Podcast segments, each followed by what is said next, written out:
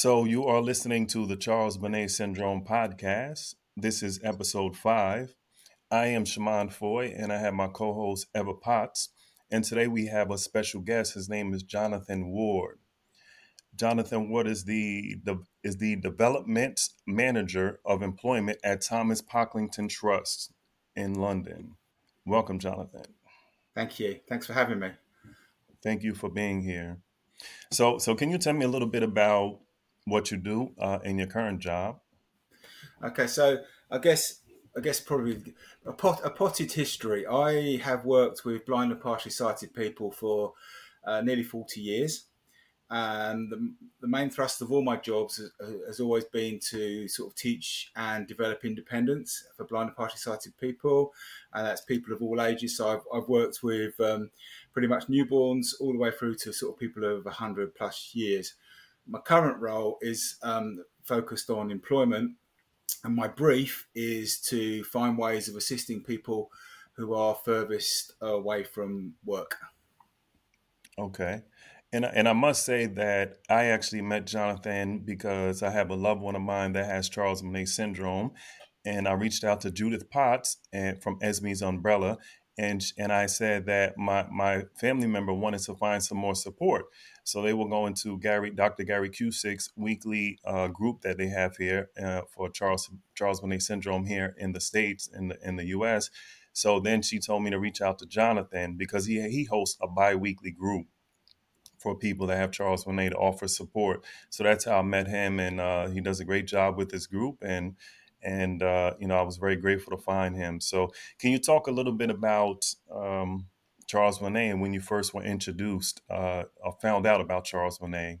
Okay, so probably I think the first person I ever, well, yeah, pro- probably my first introduction on reflection was probably that I think that I had Charles Bonnet as as a child myself. Um, so I can remember probably probably somewhere around the age of four, seeing hideous, um, hideous gargles and strange faces, and I'm guessing that probably coincided when probably I had some first visual disruptions in my central vision field. So I'm, I'm just guessing that that's probably it. So I can remember seeing horrible faces and things on the wall when I went to bed and strange shapes and things. Um, yeah, and so that's probably my first personal, um, personal sort of um, interaction. But as professionally, I I remember going to see a lady, my first lady, um, independently. She just lost her vision. Like many people, she had a, a, mac, a macular condition, so no no central vision. It was all new there, all, way before the days of injections and treatments. And she was um, seeing what she described as fat ladies. So it was all very strange. I went to her house and she was saying, "I keep seeing these fat ladies. Who's who's there? Who? What's going on?" But luckily, even then, we we, we talked about um, on the training that I'd had. We had talked about sort of visual hallucinations and things. So I was able to sort of talk to her. And then and then throughout my career, I mean, people have just it's gone on from there. People saw were quite a lot of fat ladies, uh, fat men. Um, ironically, a week later, after seeing her, I saw. A, I remember seeing a, a gentleman. Um, again, again, uh, had a central uh, central uh, vision uh, lost due to sort of uh, retinal bleeding, and I, he was seeing grids. So he, he said, when I wake up in the morning, it's like I'm in prison, and I can see like jail cell coming towards me. And so within a week of, of, of my professional career starting, I, would already seen two people who had sort of Charles Bonnet symptoms, and then it's gone on, gone on from there. So I've pretty much seen someone with um, well, visual hallucinations every week of my professional career, really, until until until Judith Potts um, asked me to start the uh, the group three years ago and during, during all the COVID lockdowns. Yeah. So. Wow, that's that's amazing. Wow. So you mentioned when you were a child, you actually uh, were seeing some some things, and you didn't know it was Charles Bonnet back then. So so you actually have a visual impairment yourself? Yeah. So so I, I also like to say so. I, I have a an undiagnosed macular uh, macular condition. So probably probably it, it could be something like Stargardt's, but it's not officially got that label. But it's, it's very similar. So so I'm not dissimilar to lots of the old, older people that I work with who get the sort of the macular conditions. So I so for the last 50 years I've lived with no central vision. So I, I can see to move around, get around the outside, but I don't recognise people, no faces, no detail. And every now, every now and then, I do see the, uh, do have the odd hallucination. Um, my last one was we were on a holiday in a cottage, and um, and I was getting banana, I think it was banana trees or something like that growing in the kitchen, which is really, but this is quite rare for me, but every now and then, um, in the car. So, um, in, in the car driving down the motor with my wife's driving us down the motorway, I quite often get like cliffs. It appears like there's large white cliffs each side of the motorway. So that's, but it's fairly infrequent for me. It's, it's fairly infrequent, but it does happen. So those are sort of last two examples. Yeah, how did you cope with that? Because you said you were you were a young child, and and then uh, eventually you said it's not as frequent now. But how were you dealing with that before you knew what it was called, and did you share it? well, I, I, don't know. I think it's just like any child. I mean, I, I guess luckily, luckily, I, I, I was sort of um, I don't know blessed with fortunate with um, very supportive parents, and I, I guess they, they supported me just you know at, at, at, four they just you know put me back to bed took, took them. But it's only it's only it's only sort of when I started spending time with um, Judith Potts and Esme's umbrella that I realised what possibly what, what, was going on it never it was just it was just a, for a brief period in my childhood you know and then and, and, way before started going to see opt, optic, you know optometrists and ophthalmologists and having my sight condition diagnosed it was you know pre, pre, pre any sort of diagnosis or anything. So it's part of my childhood, really. And I guess it was just like any other childhood disturbance. And I was just lucky to be supported by my parents, really. Um, Jonathan, I wanted to ask, how old were you? Because, you know, as we all know, looking at Charles Bonnet syndrome and, and what we've learned about it, that it's indiscriminate when it comes to age, gender, you know, ethnic ba- background. Um, how old were you? Do you remember when you started experiencing CBS? Well, I think I think well, uh, well, uh, it's only on uh, it's only on backward reflection, but I think I think I was possibly under five. So in that sort of three, probably that three to five bracket, where you know where where memories are vague. yes. So so so certainly, um, yeah. So certainly certainly pre preschool. So before you go to you know we go to school at five in the UK, and um, yeah, certainly certainly before that. That's so interesting to know because that's one of the uh, components that's definitely missing with information because everybody thinks this is a condition for the elderly uh, or for the senior population or the baby boomer population, and we know that it's not. And I- I'm so glad to hear. I'm sorry to hear that you had to deal with this, but I'm I'm happy to hear that you're able to tell people that you experienced this as a child. When you were a child how did you how did you you had supportive parents. How did you wrap your head around the hallucinations? How did you in, integrate well it, it, was just it was just it was just for a period and i'm it just for a period when i went to bed and i think i used to so what i did um I, I guess what my what my dad did he said you know he got two toy soldiers and he put them on the shelf and he said these two figures will protect you from anything that comes in the room. Aww and that was enough. That that sort of just so uh, they, had been brought for me. So there were actually two um, two two Greek soldiers in Greek in uniform, and uh, only you know only a couple of inches high, but they were just on the ship. And they said he said these these will look after you, and that was just enough to sort of uh, uh, you know to sort of put my mind to rest. So whatever came then wasn't really a problem because I knew there was someone in the room that would look after me. Interesting. You know, Shaimond, that that speaks to. We had a support group yesterday here in the, in the United States. We have them on Saturdays from 12 to 2 Eastern Standard Time here in the United States on Saturdays. And we were talking about how that fear factor tends to exacerbate the hallucinations. And it seems that your parents did the correct thing by putting your fear to rest. If you weren't fearful, yeah. maybe they weren't coming in. How interesting. Yeah. I mean, it's all, it's all, and I wouldn't have probably even remembered until I was chatting to, to Judith Potts here, and we were just, just sort of chatting about it, and I just started to sort of reflect back on, on things that had happened to me, and just sort of, sort of just occurred to me what was probably going on by actually uh, you being so young, your father could have just figured, oh, a child is a child, or this is just something that happens. Ch- children have imagination. But if you would have been like 13 or 15, it could have been a different story. But it may have not because you had you had you had supportive parents. But that could have been why it played out a little differently in your situation. Yeah, well, absolutely. You know, I mean, and I mean, the story continues because of my you know, away from away from Charles Bonnet. That I mean, we're talking back in the 1970s now. So so when I had my eye condition, di- it wasn't diagnosed because the technology wasn't really there to see see the changes in the back of my eye. So although my vision had actually dropped quite significantly, then the technology wasn't there. The, the changes weren't there, you know, to to see that to see what was going on. So that's why there was no diagnosis. So, you know, had I had a different set of parents, they might have said that I wasn't, there wasn't actually anything wrong with me. But actually, my parents believed me and, um, you know, and I was supportive with my education and things. But then when I got to the age of 20 or thereabouts, it was the changes were really significant and it was clear to see. It was really clear. So, um, yeah, so I, I was supported all the way. So I was just fortunate, I guess. Yeah, so fortunate when we hear from people that have Charles Bonnet and they say when they have a, a supportive loved one, uh, it really makes a big difference. Uh, they, they're even saying, going as far as to saying, believing that they're seeing what they're seeing, even though it's a hallucination, mm. believe them. Don't ridicule them. Don't make fun of them. Uh, don't say, ah, it's nothing over there.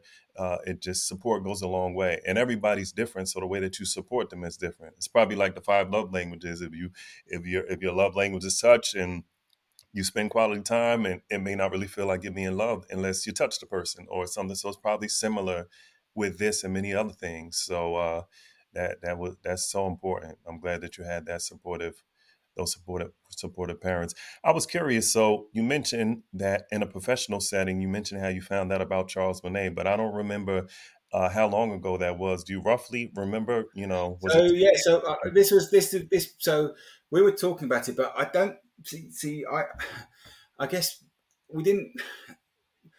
We used to call it um, in the UK. I, I, guess it wasn't. We didn't call it Charles Bonnet syndrome until a bit late, probably ten years afterwards. We called it something like non-visual hallucinations or something like that, or or um, so it so it didn't have the sort of the Charles Bonnet um, sort of syndrome label came came later to me, but I mean, it was exactly the same conversation. It was exactly for the, exactly the same reasons we used to talk about talk about it to people, but we didn't call it Charles Bond. I think we used to call it something like um, a, a visual hallucination, so whatever, whatever without sight hallucinations. So um, it was a very mouthful of a term. So I think Charles Bonnet is probably a much better term to sums it up really nicely. But um, yeah, so so there was training on uh, training on that, and I remember you just part part of the training, a brief lecture on as part of my course was all about um, the, the, the hallucinations. But um, no one ever imagined, no one ever actually said Charles Bonnet. I don't think he, he came into it until later. And pro- pro- probably probably in the nineties we started talking about started talking about Charles Bonnet. Okay, okay. You're light years ahead of us in the UK. Uh, well, in the UK, you're light years ahead of us in the United States because as far as I know, there's no training about Charles Bonnet. There's a few opto- optometrists and ophthalmologists that seen it in their in their literature and their books uh, and their manuals, but it's not much information. It's just kind of like you know on the side. So for you to be in the field that you're in and to have that training, that that can go a long way. When I when I when I say training, when I say training, it was you know so we've got a couple of issues. So the train the training was probably an hour's discussion on, on these hallucinations, or, maybe less, as, as, part of an extended course around blindness and partial sight. So so it wasn't a great deal, but it's just ironic that you know that short that short lecture has sort of led me, you know, to, to think to meet and talk to and to be and support so many people over the years. Um, and I mean, we, we don't have, I don't think, uh, maybe maybe Judith at Esme's Umbrella has just started a training program. I don't think there's any formal sort of in-depth training to, to for anyone in, in the UK. And the other thing that comes up time and time again, and, and you may have heard it when you've come dropped into the group, is this issue of diagnosis. So none of I don't think anyone who comes to my group, or one person maybe, has had a formal diagnosis of Charles Bonnet it, nearly everyone, everyone in the UK is is self-diagnosed based on the sort of information that they've had. So diagnosis is, is a real issue. Wow, wow. Can you talk a little bit about the the formation of the group and how you support uh, people with Charles Bonnet on your biweekly support group? Yeah, so so what we so what we found, and I, and I guess um, it was during it was during the COVID times, which we will remember so well. And and what Judith Potts Esme's umbrella found was that um, that people's because of anxiety, there seemed to be a link between anxiety and isolation and, and increased um, hallucinations. So, so what she asked people to do across the UK, she asked she asked for people to set up local groups and local organisations. Um, so we just set up a. I've been doing lots of um, Zoom groups about all sorts of things, and so she just asked us asked us to set up a support group, and and and that was how it all started. Really, just sent we just contacted people, explained that we were starting a group all about Charles Bon- Charles Bonnet syndrome. Would they come along? And people just been coming back every every two weeks and just chatting and sharing. And we just found that that chatting to people who who understand, have a, greater understanding, and just and understanding what people are going through and what they're experiencing in their daily life has been quite supportive.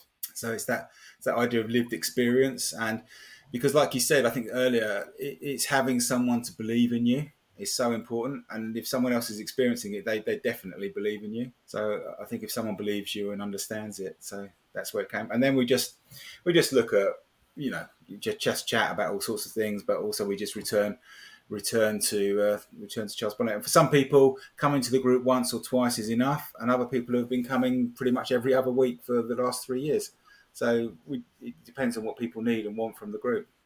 Jonathan, may I ask a question? And you may or may not have the answer for this. Uh, we're facing the same challenges here in the United States uh, lack of diagnosis, uh, lack of belief in the medical system to give proper diagnosis, um, which is very unfortunate. We actually do have several people who are properly diagnosed.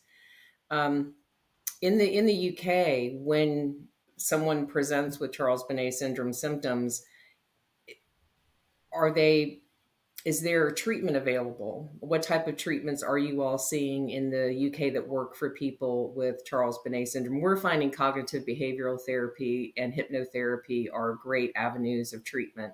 What are you What are you finding in the UK? Well, I, I, I mean, I, I, yeah, I, I can only I can only speak to my experience and the people that talk to me. Okay, so my general my generally general experience is that I don't none of the people that have come to my group and, and I just always stand to be corrected. Um, I don't think anyone has been offered any of those treatments, particularly for their Charles Bonnet. Um, I just, I'm just trying to think of no, I, I, don't think anyone anyone has been offered any of those treatments. Um, yeah, I may I may be wrong, but I don't I don't think there's and I don't think there's any. I know there's research onto form, formalized treatments and things. So I, I haven't heard anyone who's who's been received. I've heard of people having some drug treatments, and, I, and I'm not a doctor, so I would so I would I wouldn't want to go there with any answer. So I have heard people have been treated with drugs, and I don't know that's always been terribly successful from what. But this is I can only give you anecdotal information from what people tell me um, because I'm not in no way a clinician. So it's it's all, all anecdotal from me, really. We same we face the same challenges here, Jonathan, and uh, Shaimond would I think would agree with me. Here in the U.S., uh, I'm not sure about the U.K., but in the in the United States, mostly psychotropic medications are given to these individuals, and they increase their fall risk, they increase the hallucinations sometimes, lack of sleep. Uh, it's a uh, it's a real challenge, and, and I'm you know, God bless Judith Potts for bringing this to light. Uh, no relation, by the way. Uh, and we are not medical doctors or medical professionals either. But what we're seeing is that every time somebody feels that a new medication has been prescribed to them and it helps them for a little while, and then it either fails at some point or they get worse in uh, with their mental health, anxiety disorder sets in um, PTSD sets in because sometimes I'm not sure what your group is experiencing, but our group, we have everything from people who experience pleasant types of hallucinations all the way to nightmarish um, inability to even cope sometimes with normal everyday activity live you know daily activity living because they can't put those hallucinations in, into perspective. And, and, that's understandable. To, to them it's real you know um, as caretakers it's also a challenge. Do you do you also have a caretaker aspect to your support groups? Um, we, we, we, we have a little. We, i've been encouraging um, sort of uh, yeah as you say caretakers to come along to the group where, where, where appropriate. And and i guess guess for me and, and, and I, I, don't know, it's maybe maybe a pun, but it's a bit of an eye opener because that this issue that I'm facing at the moment is this issue of reality and people's individual reality, because and, and how you challenge it, and I and I haven't come up with a satisfactory answer because if something is so real to a person, then it's real, and it's it's in, it's how how how you deal with that. I think, as you say, as a caretaker, I, I because I, I I was actually I, I I don't very often go and see people face to face, but I, I, did go and visit someone in their home, and we were just chatting. And, and this the gentleman I was visiting could see a dog, and he was actually getting very quite angry with his wife because she couldn't see the dog, and he couldn't understand why she couldn't see the dog. But obviously, there's no dog there, and and and and actually, that was quite a. And it's how and she was. She's you know she had a real it was a real issue. There was no easy way to explain to the, to the, this gentleman that there's no dog there, you know, you, and, and, and how, how you're doing it. And it's causing a lot of, a lot of stress really uh, in their relationship. But there was no, no easy answer that I could see anyway, really. And, and just telling him again and again, did, I, it was almost, well, it felt, felt cruel really and a bit unnecessary to me. But I, I don't know. I don't know whether there's a better way of doing it. So th- this is sort of questions that come up really. And, finding the best way forward is is really tricky. And what I'm finding is that CBS is different for different people. Some people deal with it with uh, one way, and some people deal with it another way. Uh, for some people, they have a certain type of hallucination, and for other people, they have different types. And it, it's kind of tricky because there's no one size fits all, and, and that is definitely challenging. And, and going back to the to the to the treatments and any kind of solutions I've spoken to ophthalmologists and I've spoken to other professionals and, and done some research myself, and I'm not a medical professional, but they say there really are no definitive treatments uh, for it. You know, some things work for some people and they may work for a certain period of time and then they won't, but that that can be discouraging. It definitely can be discouraging. Uh, but so a lot of people say, like uh, Dr. Gary Cusick, maybe talk therapy is going to have to be it, and realizing you're not alone. Maybe someone can listen to something like this uh, this podcast and realize, you know, take one thing from it or get some hope from it. So it's, uh, yeah, yeah, it's, it's definitely a challenge.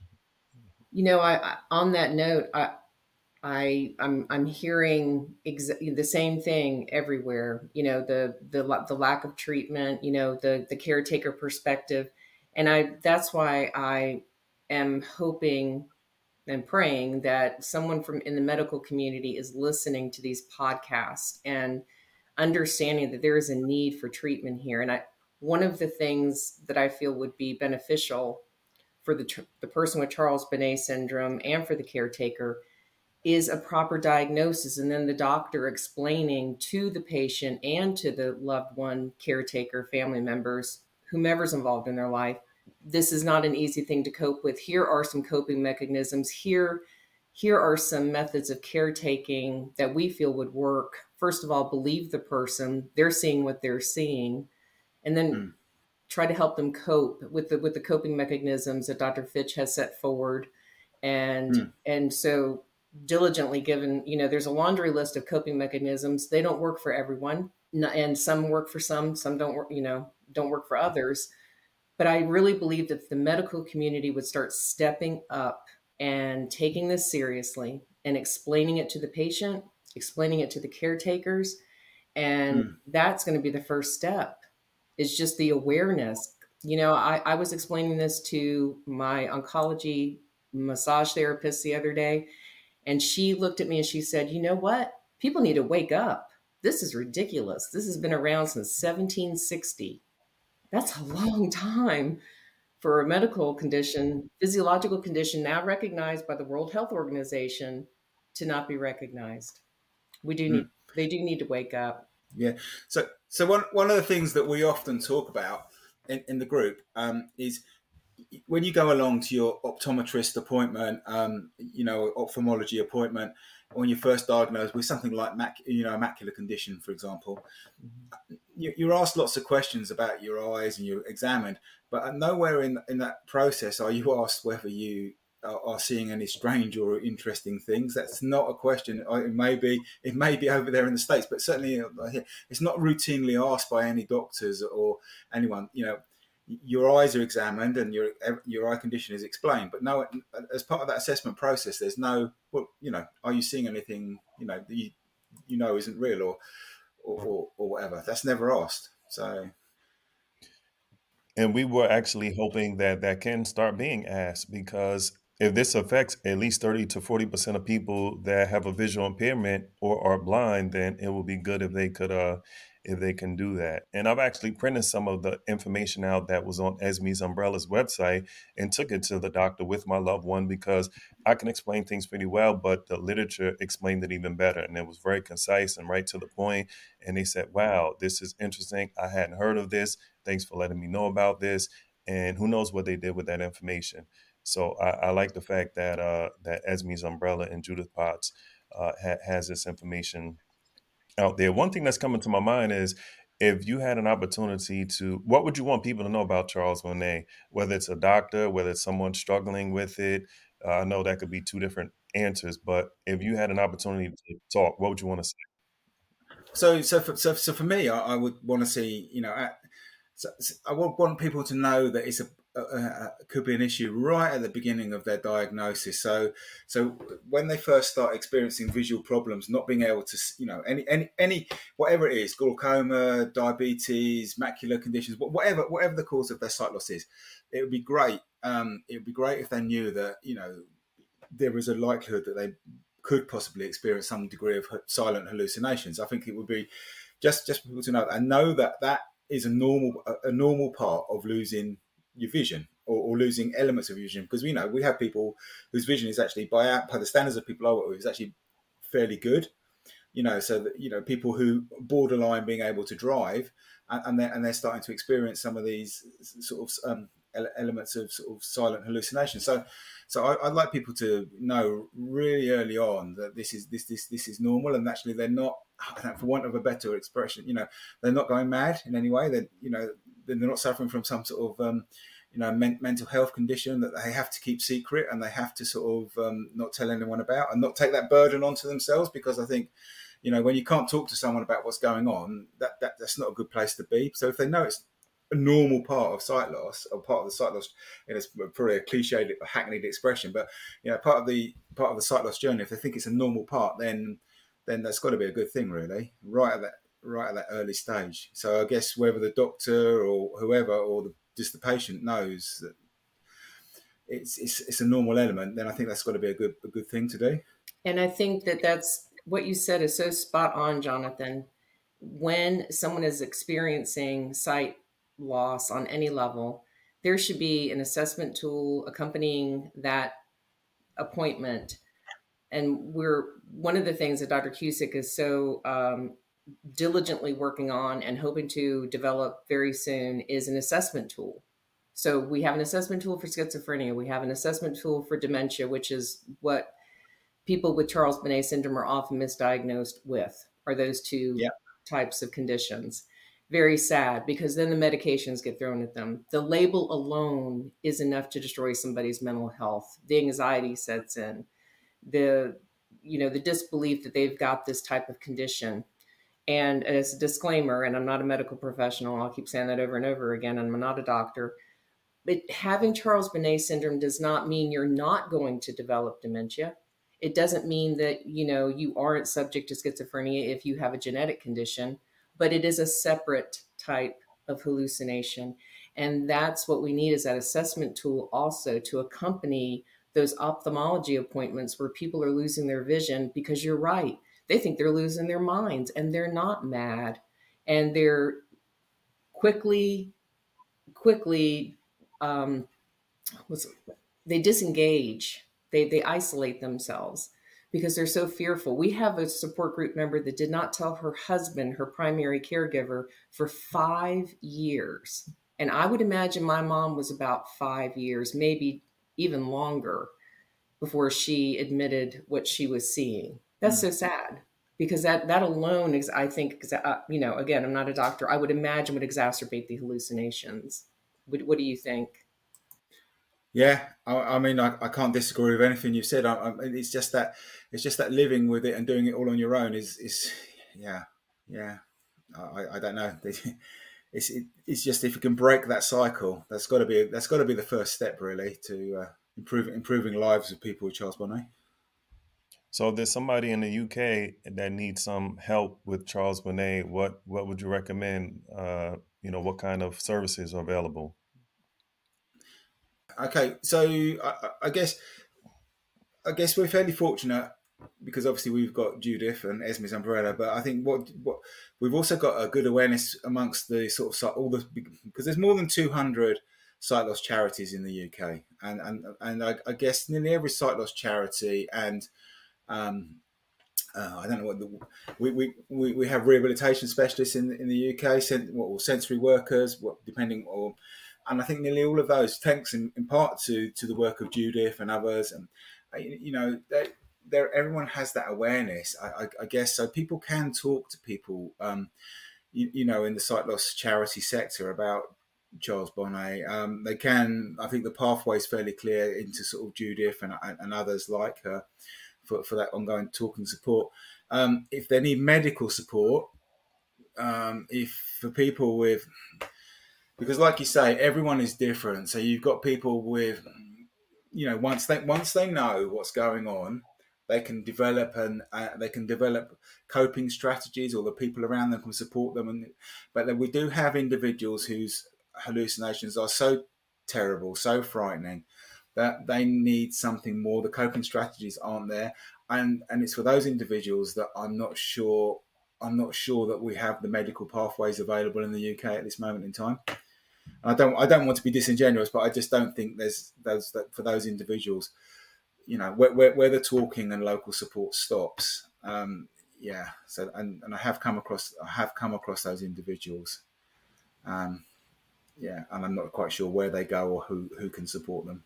And you know, on that note, Jonathan, there are so many individuals who, as you, the gravity of this is is is just so large. It, it's it's and it's heavy because now there's recognition. Imagine how many people have been in psychiatric units, mental hospitals, thrown into assisted living facilities simply because family members didn't know how to cope or or guide them. They didn't know what they were dealing with either. So they're thinking that they, you know, being put into a facility was probably the answer. How about our prison systems? How many people were hallucinating when they committed crimes? So there are so many the dynamics and the phenomenon surrounding all of this is just it's it's overwhelming at times and i know taking it one day at a time and taking a deep breath and trying to get a hold of it is the way to do it but there this is you know we're talking about the uk there's a foundation in australia we're talking about starting this in the us but this is a global this is a global condition